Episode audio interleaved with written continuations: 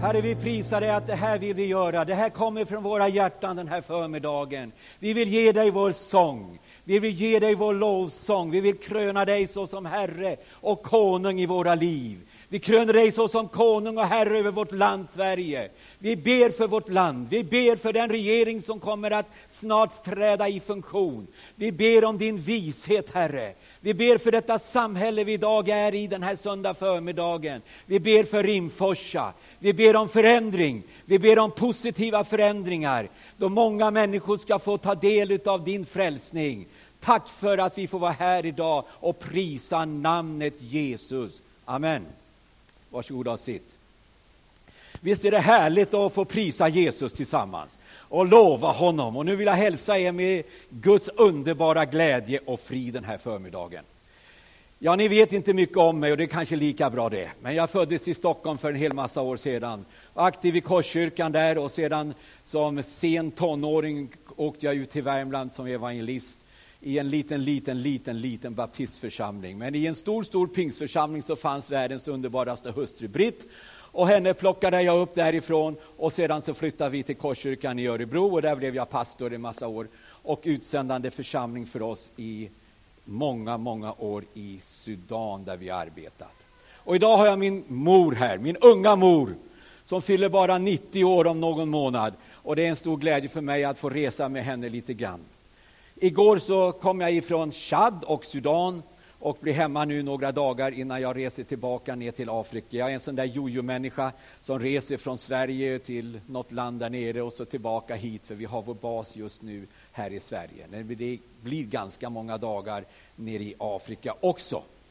Så det är lite grann om mig och min familj. Vi har fem barn och ett fyller 32 år idag. Det är våran baby och det är alltså Samuel som ni känner här nere. Sen har vi fyra andra. En jobbar i Stockholm med oss. Han heter Andreas på vårt kontor. Så har vi Daniel som är faktiskt vår chef för organisationen International Aid Services.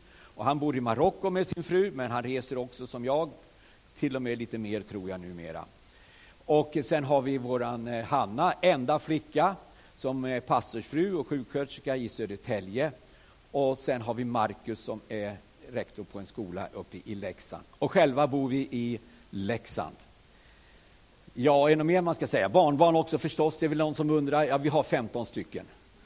Och varje sommar har vi nu under tre år kört barnbarnsläger. Vi tycker att vi som farföräldrar och morföräldrar, vi har också ett ansvar för våra barnbarn. Och då försöker vi avlasta våra barn några dagar då vi ha roligt med våra barnbarn. Alla får inte vara med, man måste ha gått igenom första klass först. Och så sätter vi oss i någon härbre där uppe och så har vi bibelstudion med dem ett par timmar. Och så har vi logkyrkan, ja det är en loge som är inrätt och där sjunger vi och prisar Jesus på kvällen och så spelar vi fotboll och badar och gör allt det där man ska göra på ett läger.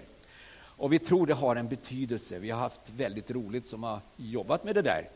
Eh, det är väl inte det enklaste kanske alla gånger att få barnbarnen att tycka samma sak samtidigt. Men det där kanske ni känner till.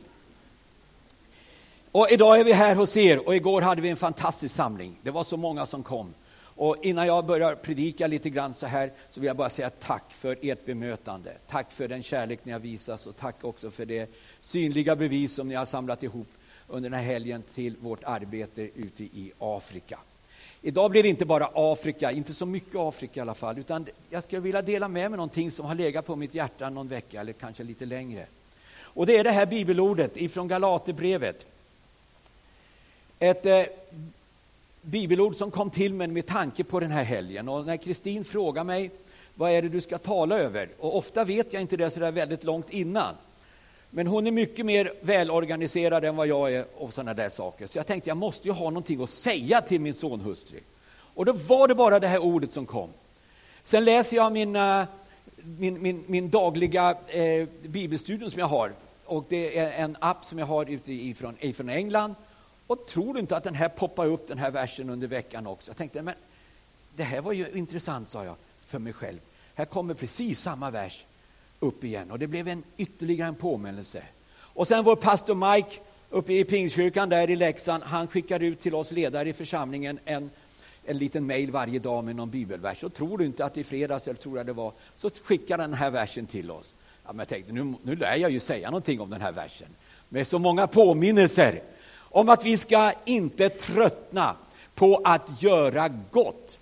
För tiden är inne, för när tiden är inne får vi skörda om vi inte ger upp. Så låt oss därför göra gott mot alla medan vi har tillfälle och särskilt mot dem som hör till trons familj. Ja, den där har du säkert läst många gånger. Och, och det har så otroligt mycket i den här versen.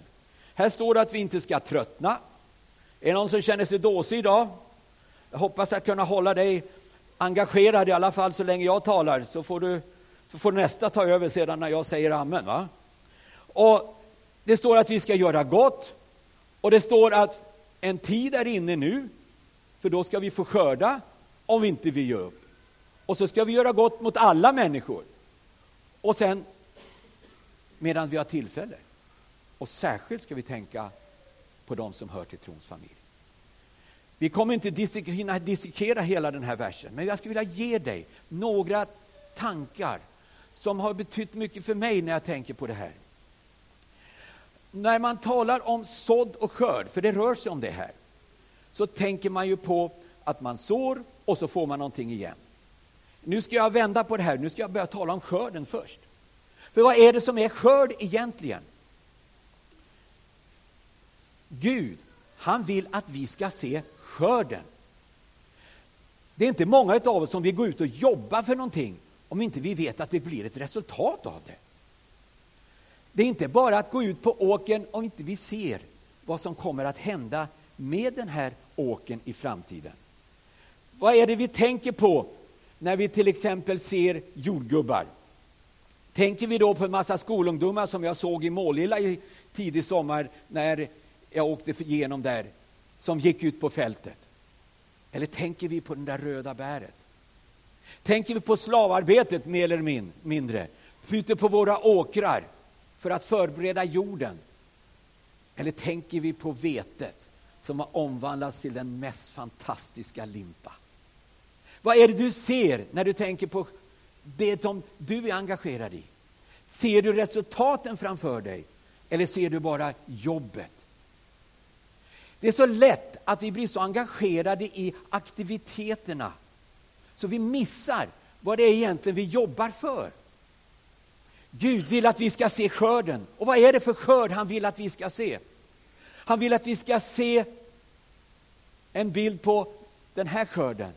Men han talar egentligen inte om veteskörden när han talar om skörden i Bibeln. Utan Jesus talar om, inte jordgubbar heller, utan han talar om de här människorna. Människorna ifrån alla folk och stammar. Han talar om nationerna. Han talar om dem som böjer sig för Allah fem gånger om dagen. Då minareterna ropat ut att Allah Akbar, Gud han är stor. Skörden är de här, barnen. Skörden är människor. För allt det vi egentligen ska jobba för måste ju få med sig ett resultat, annars är det ingen vits att jobba. Och när vi ser vad vi jobbar för, när Gud målar den där bilden på vårt ögats näthinna, när vi börjar se skörden här inne, då är det mycket, mycket lättare att jobba för den. Det är då vi får den där motivationen och inspirationen. Det finns en stor risk att vi är väldigt beroende, beroende av det som finns runt omkring oss. Vi tittar på en jordplott och vi märker att det är ju bara massa torra strån. Det, det här blir ju ingenting av det. Och så gnäller vi lite grann på att regnet inte har kommit i tid och så vidare, för titta hur det ser ut här. Ja. Och så tänker vi omständigheterna är alldeles bedrövliga. Det här blir ingenting av det. Och många av oss lever ett sånt liv att vi bara ser runt omkring på oss. När du frågar hur mår du idag? Ja, jag har lite ont här och jag har lite dåliga ben och jag har lite si och så och så kör man den där låten som du har säkert hört många gånger. Vet du om att psykologerna säger att 45 procent av alla våra bekymmer om saker har redan passerat när de väl inträffar och 45 procent är saker som ligger i framtiden. Alltså 45 procent kan vi inte göra någonting åt och 45 procent ligger i framtiden, vet vi inte ett dugg vad som händer med. Och 30 procent av alla bekymmer vi har är om vår hälsa.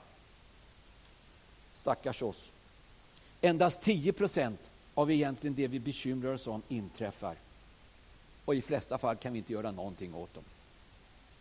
Så varför bär vi alla bekymren? Kommer du ihåg att lärjungarna en gång bekymrade sig för en helt vardaglig händelse? De var ute på sjön och det började gunga och de var i båten där. Och Jesus var ju med i båten, men det gick ganska så gungigt och nu fick de bekymmer.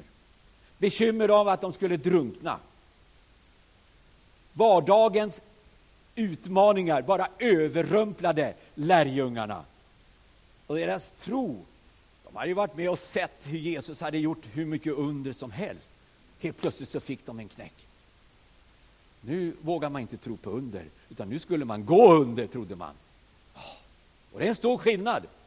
Jag vet inte var du är någonstans i ditt trosliv. Om du tror att du ska gå under eller om du tror på under. Men lärjungarnas tro fick sig en riktig känga den här, den här dagen. Trots att Jesus låg där i båten. De hade sett honom bara några timmar innan göra under med Petrus svärmor och den paralyserade tjänstemannen till den romerska officeren hade blivit helad. En spetälsk hade blivit frisk. Men nu, när det rörde sig dem och deras problem och bekymmer, då var de inte så kaxiga längre. Och det kanske var då deras tro behövdes mest. Det är inte så lätt alla gånger när de där oförutsedda händelserna dyker upp i vårt liv som en sån där överraskning som inte vi ens har kunnat tänka kunde hända oss. Skörden är människor där borta. Skörden är människor som Gud vill att du och jag ska vara med och förmedla någonting till. Nu måste vi ta lite sådd också. Vi måste ju så trots allt. Trots att jordmånen kanske inte är den allra trevligaste och lättaste så har Gud kallat oss till att bära frukt. Ja, men hur ska jag bära frukt? Jag är inte talför, jag kan inte uttrycka mig, jag vet inte hur jag ska kunna leda någon till Kristus. Och så har vi hur många invändningar som helst. Och jag tjänar Gud på mitt sätt. Jag tjänar Gud genom att jag gör kyrkan redo för söndagen. Jag tjänar Gud genom att jag bidrar till baket och allt det där. Och visst gör du det. Men vad är det vi vill se för skörd? Hur många predikningar har du hört i ditt liv? Har du någon gång räknat dem där? Jag sa till min förre pastor en gång, det var bara för några veckor sedan, tre veckor sedan, jag sa Ingvar, nu har jag predikat igen i vår kyrka. Jag undrar hur många gånger ska man predika egentligen för samma människor? Jag håller på och predikar och predikar och predikar och inte jag som predikar, utan någon annan som predikar. Och vi tjatar från talarstolen och vi pratar och vi grejar. Och oftast är det ju de flesta av oss som kommer på mötena, det är ju vi som har varit frälsta några år på nacken. Då sa han så här, ja men vi måste hålla på ändå, sa han. För att om inte vi predikar och ingjuter tro och hopp och kärlek och Guds ord i människors liv, då kommer vi komma ur det som Gud har tänkt. Vi måste liksom impregnera vårt huvud och hjärna och hjärta med Guds tankar för att vi ska hålla oss fokuserade. Vad då på? Skörden. För det är egentligen därför vi är här idag. Jag är egentligen inte kommit till Rimforsa för att du ska få mer att käka andligt sett. Utan jag är här för att tala om att det är en skörd här utanför dörrarna. Det är en skörd som väntar på att bli, vad heter det på svenska, inhöstad på norsk, vad heter det för någonting? Man, man, man, man, man bärgad, nu fick jag det, halleluja. Inbärgad. Man tar in skörden.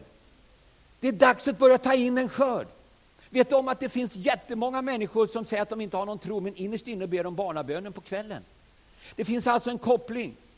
Och det var någon som pratade om det här med allt för Sverige och amerikanerna grät för att det inte fanns någon kristendom i Sverige. Det var bara synd att den där inte hade talat om att halleluja, det finns många som tror på Jesus i Sverige också. Och vi är här några stycken den här förmiddagen som tror på Jesus. Och när våran tro börjar smitta av sig på de andra människorna, då kan vi vara med och förlösa tro på Gud hos dem. Det är intressant att se hur många troende människor som har kommit till vårt land de sista åren. Troende på människor, på en Gud. Och jag tänker inte vara med och säga om det är samma Gud som du och jag har. Den där diskussionen vill inte jag hålla här. Men man kommer med en tro. Man kommer med en tro på en Gud. Och var bor deras Gud någonstans? I himlen. Var bor din Gud någonstans? I himlen också. Men din Gud bor också här inne. Och där har du den stora skillnaden. Din Gud är relationell. Din Gud har en relation till dig. Deras Gud har inte den relationen. De har inte sett den relationen. Men när de ser att den relationen som du har med din Gud, de också kan få detta, så helt plötsligt så faller ett täcke bort ifrån deras ögon och de säger wow! Gud har kommit till Sverige och Gud finns i Sverige. Varenda söndag ropas gudstjänstlokalerna in för folk att komma. Kyrkklockorna ringer. Vi säger att vi inte är ett kristet land. Vet du vad, jag tror vi skulle börja profetera över vårt land mycket mera och säga vi är ett kristet land. Hela vår grundlag är byggd på Guds ord, de tio Gudsbuden. Vi är ett kristet land, för vi har kristna värderingar. Det är några stycken som försöker bryta ner de där kristna värderingarna. Men vi står upp som Guds folk, att det här är ett land som Gud har välsignat. Vi pratar inte elände om det här vårt land, utan vi välsignar vårt land genom att profetera över vårt land, vad vårt land egentligen är. Det finns få länder som har skickat ut fler missionärer i världen än Sverige. Vi har fått vara med och välsignat och nu kommer de tillbaka till oss. Vi har haft 40 stycken från Tanzania som var här för några veckor sedan och har bett runt omkring vårt land. Och du skulle varit med uppe i Leksand när de bad, gode Gud. De tog på sig den svenska flaggan och svepte in sig. Och de gick runt i kyrkan och de gick och, och, och, och, bad för oss. De bad för oss, de bad för våra församlingar, de bad för vårt land, de bad för väckelse i vårt land, de bad för allt i den svenska flaggans färger. Nu kommer de tillbaka. Nu kommer de tillbaka för att välsigna vårt land. Varför då? Därför vi hade skickat ut missionärer dit en gång i tiden. Det kommer en sådd, en, förlåt, det kommer en skörd efter en sådd. Vi läste just att när tillfälle ges. Det där är, är, väldigt intressant att det står så. För man kan ju tänka sig då, att då finns det inte alltid tillfällen. Jesus han sa så här, följ mig, sa han. Följ mig. Vad ska jag göra med dig då om du följer mig? Jag ska göra dig till människofiskare. Människofiskare. Du ska börja få skörda människor. Du ska få se människor komma till tro på mig. Därför att du följer mig så ska du kunna få se dem komma till, till mig och till tro. Har du tänkt på hur många gånger Jesus blev avbruten i sitt vardagliga liv? Han var på bröllop, och vad gör man på bröllop? Då ikläder man sig de finaste kläderna och så kommer man väldigt hungrig till ett bröllop. Man ska inte äta för mycket. I Afrika äter vi faktiskt lite grann innan, för vi vet ju inte när bröllopet börjar. va? Det kan ju få sitta i sex timmar innan de har förhandlat färdigt om brudpriset. Och det har faktiskt hänt. Så vi brukar se till att vi har med lite kakor i fickan och sådär som man smusslar in i munnen så man inte blir för hungrig innan man väntar på att de har förhört, eller avslutat sina förhandlingar. Men i, i Sverige då brukar det vara ganska hyfsad mat på ett bröllop, eller hur? Så man ska ju se till att man i alla fall inte kommer i, eh, för, för mätt då. Men mitt i ett bröllop vill man inte hålla på med sånt där som man brukar göra. Och vad brukade Jesus göra? Han brukar predika och göra under. Nu var han bröllopsgäst. Det var alltså inget tillfälle för predikan och, och, och, och sådana där saker. Men vinet tog slut. Och så kommer mamma och säger, du, om, säger till, till de som ledde bröllopsfesten, gör som mästaren säger, gör som han säger till dig. Och ett under hände mitt i bröllopsfesten. Fick han bara göra ett under. Det var väl ingenting som Jesus hade planerat egentligen. Jag vet ju inte, vi kan ju inte veta hur han tänkte här. Jag misstänker att om han var, han var ju faktiskt människa också. va? Han borde ha kommit till det bröllopet ganska förutsättningslöst och sitta ner där. Det var ett tillfälle han blev avbruten i sitt vardagsliv. Vet du om att eh, Gud han älskar att avbryta oss i vårt vardagsliv. För då ger han ett tillfälle. Ibland kan man tänka så här att på lördag, då ska vi göra evangelisationssatsning och då ska vi bjuda in människor, då ska vi göra det där. Och när jag har gjort det här, då ska jag göra det här. Vi kan lägga upp vårt liv och planera. Men Gud, han älskar att komma med överraskningar. Jag tycker det är skönt att sitta ensam på ett tåg. Helst vill jag inte sitta och prata med någon människa. Jag är lite sådär inbunden som ni märker. Då. Jag vill gärna inte prata med människor.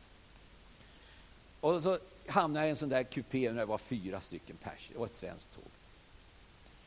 Och där sitter då en tjej helt plötsligt och tar upp en bibel på tåget. Jag tänkte, kan man inte få lite lugn och ro nu? Ska man behöva prata med henne här? När jag, så jag går på toaletten och så innan precis jag gör det. Du, sa jag, förstår du vad du läser? Eh, det är bra att du läser den där boken, sa jag.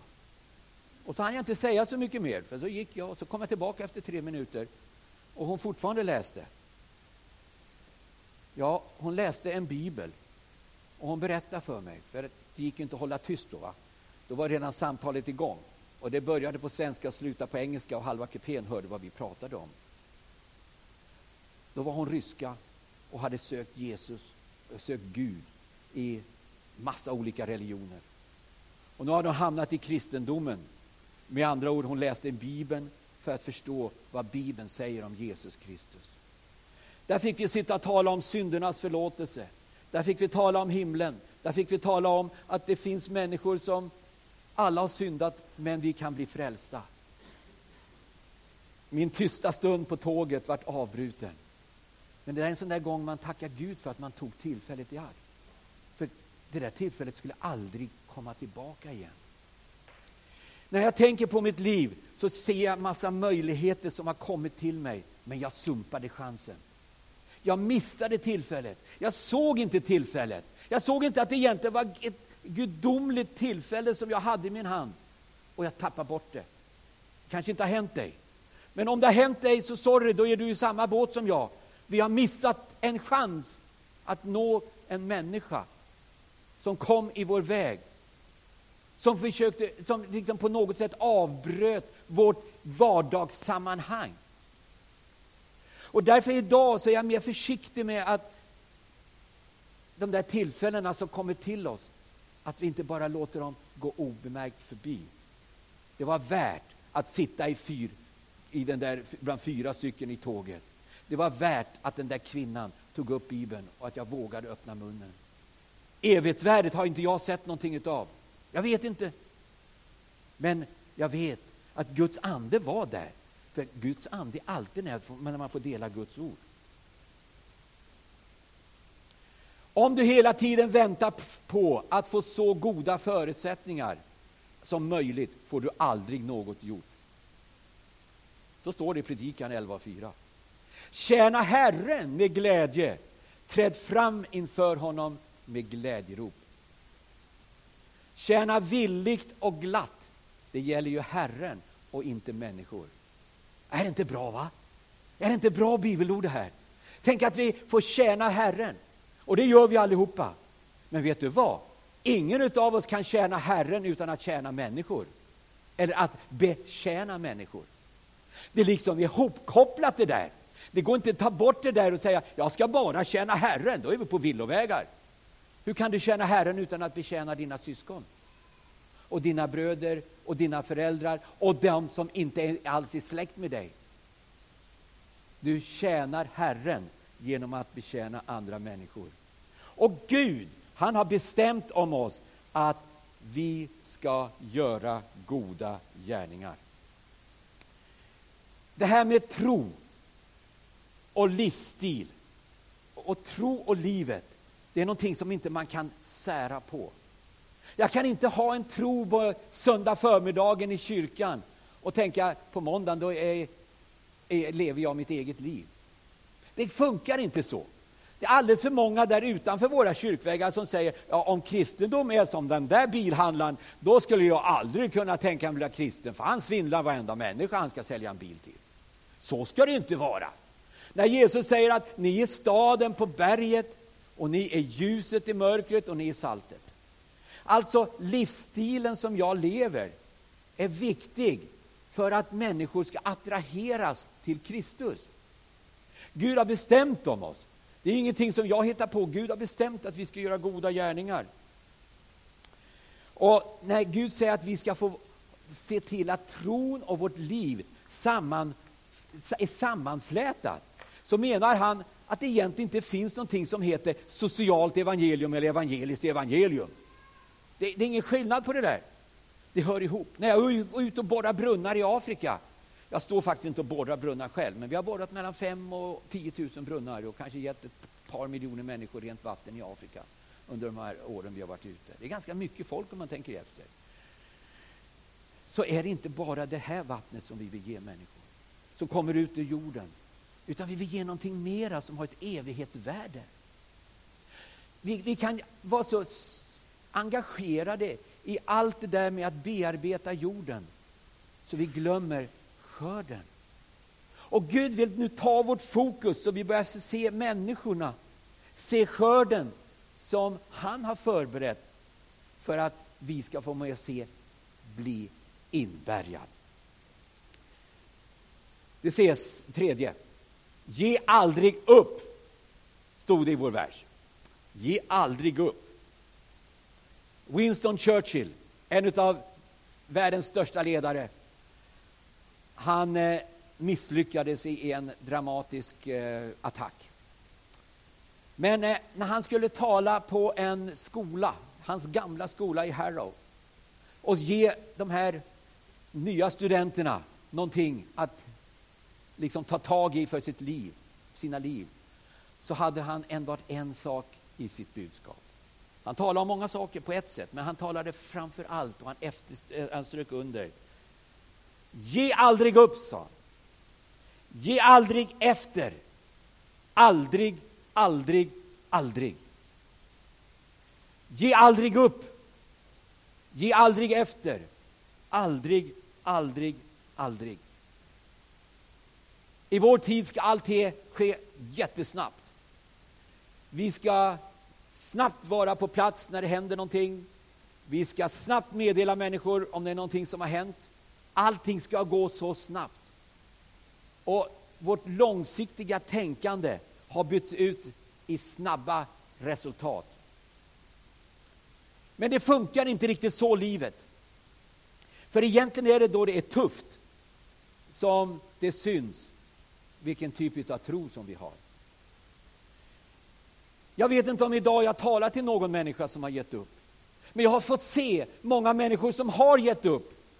Och mitt hjärta blöder för de där som satt här på de här stolarna i någon kyrka i vårt land, men inte sitter där längre. Vet du varför? De gav upp. Jag vet också de där som gav upp och be för sina närmaste, för man såg inget resultat, det gick värre och värre. Jag vet också de där som gav efter för trycket. Här säger Bibeln till oss att vi ska aldrig ge upp. Aldrig ge upp. Vi ska inte ge efter. Aldrig, aldrig, aldrig. När svårigheterna och problemen hopar oss för, för oss, och det gör de för oss allihopa. Det är ingen skillnad på vad vi heter och var vi bor någonstans i vår värld. Då prövas tron. Då prövas vår sanna relation med Jesus Kristus. Så här idag när vi har gått fint tillsammans, då är det inte så krångligt va? att tro. Det är ganska enkelt att tro när man får sitta med bröder och systrar och sådär. Vi känner oss bekväma. Men när det händer någonting och vi står där liksom ensamma, övergivna, är det dags att vi börjar tänka på Guds 32 500 löften eller hur många de nu är i Guds ord. Någon har nu räknat det där. Det är då det är dags att börja tänka efter vad har jag lärt mig för någonting? Vad är det jag har blivit undervisad? Jo, jag har blivit undervisad att trots jorden håller på att gå under mina, föt under, under mina fötter och hela mitt liv slås i spillror. Jag tänker inte ge upp. Nej, jag tänker hålla på. Jag tänker hålla på ända till Jesus säger att nu är det dags för dig att komma hem till, Sverige, eh, till hans himmel. Så håller jag på, så håller jag på, så håller jag på. Förstår du vad jag vill säga? Jag talar till folket idag som inte tänker ge upp, eller hur? Vi håller på tills Herren säger någonting annat. Gud har i Jesus Kristus besegrat det onda. Vi vet det. Och vi vet att han sitter i båten, även om det gungar väldigt mycket runt omkring oss. Ibland behöver man inte säga så mycket för att få vara till välsignelse för människor. Det var en man som hette Lazarus, han dog. Det var svårt för hans systrar. De grät och nu skyllde de på Jesus. Det är enkelt att skylla på Jesus då, när det är tufft omkring oss. De sa Jesus, du skulle ha varit här lite tidigare, du kommer för sent. Han är ju redan död, vår bror. Och när Jesus kommer till graven så ropar han Lazarus, kom ut. Och Lazarus kom ut inlindande i allt det här runt omkring sig. Och han sa åt folket, gör honom fri nu. Hur mycket talade Lazarus den där gången? Hur mycket pratade han? Han sa inte ett ord, men vet vad det står? Många människor kom till tro på grund av Lazarus, står det. Lazarus stod inte på talarstolen och predikade till allihopa. Han behövde inte det, för han var fri. Han var levande. Ibland är det inte de där orden som jag måste ha i min mun för att världen ska bli frälst, vänner. Utan det är min livsstil som kan få attrahera och smitta av sig på människor. När de ser att den där mannen och kvinnan, han har, hon har en livsstil, den vill jag ha. Därför att de ser ut att bli burna av en tro av något slag som håller när det går tufft till. Vet du vad som ska förvandla världen? Det är du och jag, när vår tro börjar smitta av sig i vårt samhälle här. Och då folk börjar prata om oss och säger, den där har någonting. Men vad är det de har för någonting? Låt oss ta reda på det. Det smittar av sig. Och jag vill ge en uppmuntran till dig som känner dig mindervärdig. Kanske har levt ett långt liv och känner att jag har inte pratat med människor. Din livsstil kan tala sitt tydliga språk om vem du tillhör. Men kom ihåg att det är inte bara mina, mitt livsstil som avgör ibland för en människa att komma till tro. Ibland måste man få säga någonting också. Och jag vet att jag talar till blyga svenskar. Och jag talar till svenskar som, som, som, som är, eh, lever under jantelagen. Eh, allt ska vara lagom är bäst. va? Det där har jag ordet lagom förresten finns inte på en flera, massor av olika språk. Inte ens på engelska kan man hitta det där ordet lagom som vi menar med lagom. Men här ska det ju vara lagom. Man ska inte skrika som Leif gör i predikan. Man ska tala lagom. Man ska inte gå omkring på talarstolen eller gå ner, utan det ska vara lagom. Stå stilla vid talarstolen så vi kan koncentrera oss. Lovsången får inte vara för ljudlig, det ska vara lagom. Det får inte vara för mycket sånt här. Det ska vara lagom. Det får inte vara för mycket dans i våra gudstjänster, det ska vara lagom. Vi är lagom människor. Men lagom räcker inte hela vägen, vänner. Ibland måste vi gå utanför vår bekvämlighetszon för att Gud ska få chansen att göra någonting med oss. Vi måste våga gå utanför det som är vanligt och göra någonting ovanligt för att Gud ska få chansen att röra vid skörden utanför våra väggar. Fattar du? Eller ska jag vara ännu tydligare? Nej, det behöver jag inte. va? Nu ska jag snart sluta förresten. Nu börjar kanske folk gäspa snart här. Det ska du inte hinna med i den här gudstjänsten, för det är så mycket roligt på gång här. Halleluja. Nej, nu är det bäst jag drar slut på det här. Tänk vänner, vi har fått en stor, stor förmån som Guds folk. Vi har blivit fria. Det finns inga linnebindlar som håller oss. Vi lever ett liv med Kristus. Och utanför våra dörrar så finns det en skörd. Och här har Jesus sagt att ni är skördearbetarna. Wow! Han tänker inte ens skicka änglarna, inte ens Gabriel får komma med på det här hörnet. Nej, Gabriel får hålla på med andra saker. Utan det här är det Leif och Britt och Johan och Fetter och Kristin och Adolf och Elsie. Inte vet jag vad ni heter allihopa. Men jag vet en som känner er. Han har skrivit ett namn i Livets bok. Ett namn finns där. Det är skrivet. Det är skrivet. Att få vara Kristi vällukt här på jorden, ja, det är min bön. Världen kan vara förvirrad, vänner. Vi vet ju inte ens om vi har en regering. Det är ganska intressant. Eh, det brukar inte vara så vanligt att vi inte har någon regering, men vi får se vad som händer. Men mitt i förvirringen så reser sig ett folk som, liksom Job säger, jag vet att min förlossare lever. Vet du vad? Även om djävulen ryter som ett lejon utanför dörrknuten och även om han vill förstöra och utplåna kraften i Jesu blod, förstöra kraften och makten. Även om han försöker sudda bort mitt namn i Livets bok. Vet du vad?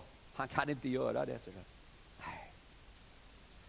För Gud vill visa sin undergörande kraft ibland oss. Han vill leda oss genom de där svårigheterna, för han är med i båten trots att det blåser. Han vill bekräfta sitt ord. Han vill utgjutas av sin heliga Ande över både de hungriga och de törstiga. Han vill uppmuntra dig som känner sig svag. Han vill tala om för dig att en dag ska han komma tillbaka. Och en dag ska han ta fullständig kontroll. En dag ska varje knä böjas inför honom och varje tår ska torkas av. Till dess så arbetar vi för skörden som väntar på att bli inbärgad. Amen. Fader, vi har rört vid ett väldigt viktigt område. Och här står vi nu inför dig och vi bara ber att du ska använda var och en av oss. Herre, jag ber för den som har tyckt det har varit jobbigt en tid. Jobbigt i sitt kristna liv, som har kämpat i motgång. Herre, jag ber om en uppmuntran över den personen just nu. Jag ber för den som har ont i sin kropp, knappt kan ta sig till kyrkan, knappt kan ta sig till affären. Herre, uppmuntra den personen idag att aldrig ge upp. Uppmuntra den som har haft en troskris i sitt liv. Känner att det har knakat för det finns så många frågor och så få svar. Uppmuntra den personen den här förmiddagen. Att blås liv i, sin, i den tron som människ, den människan har, Fader. Visa din makt ibland oss. Visa din kraft ibland oss. Din undergörande makt vi ber i Jesu namn. Amen.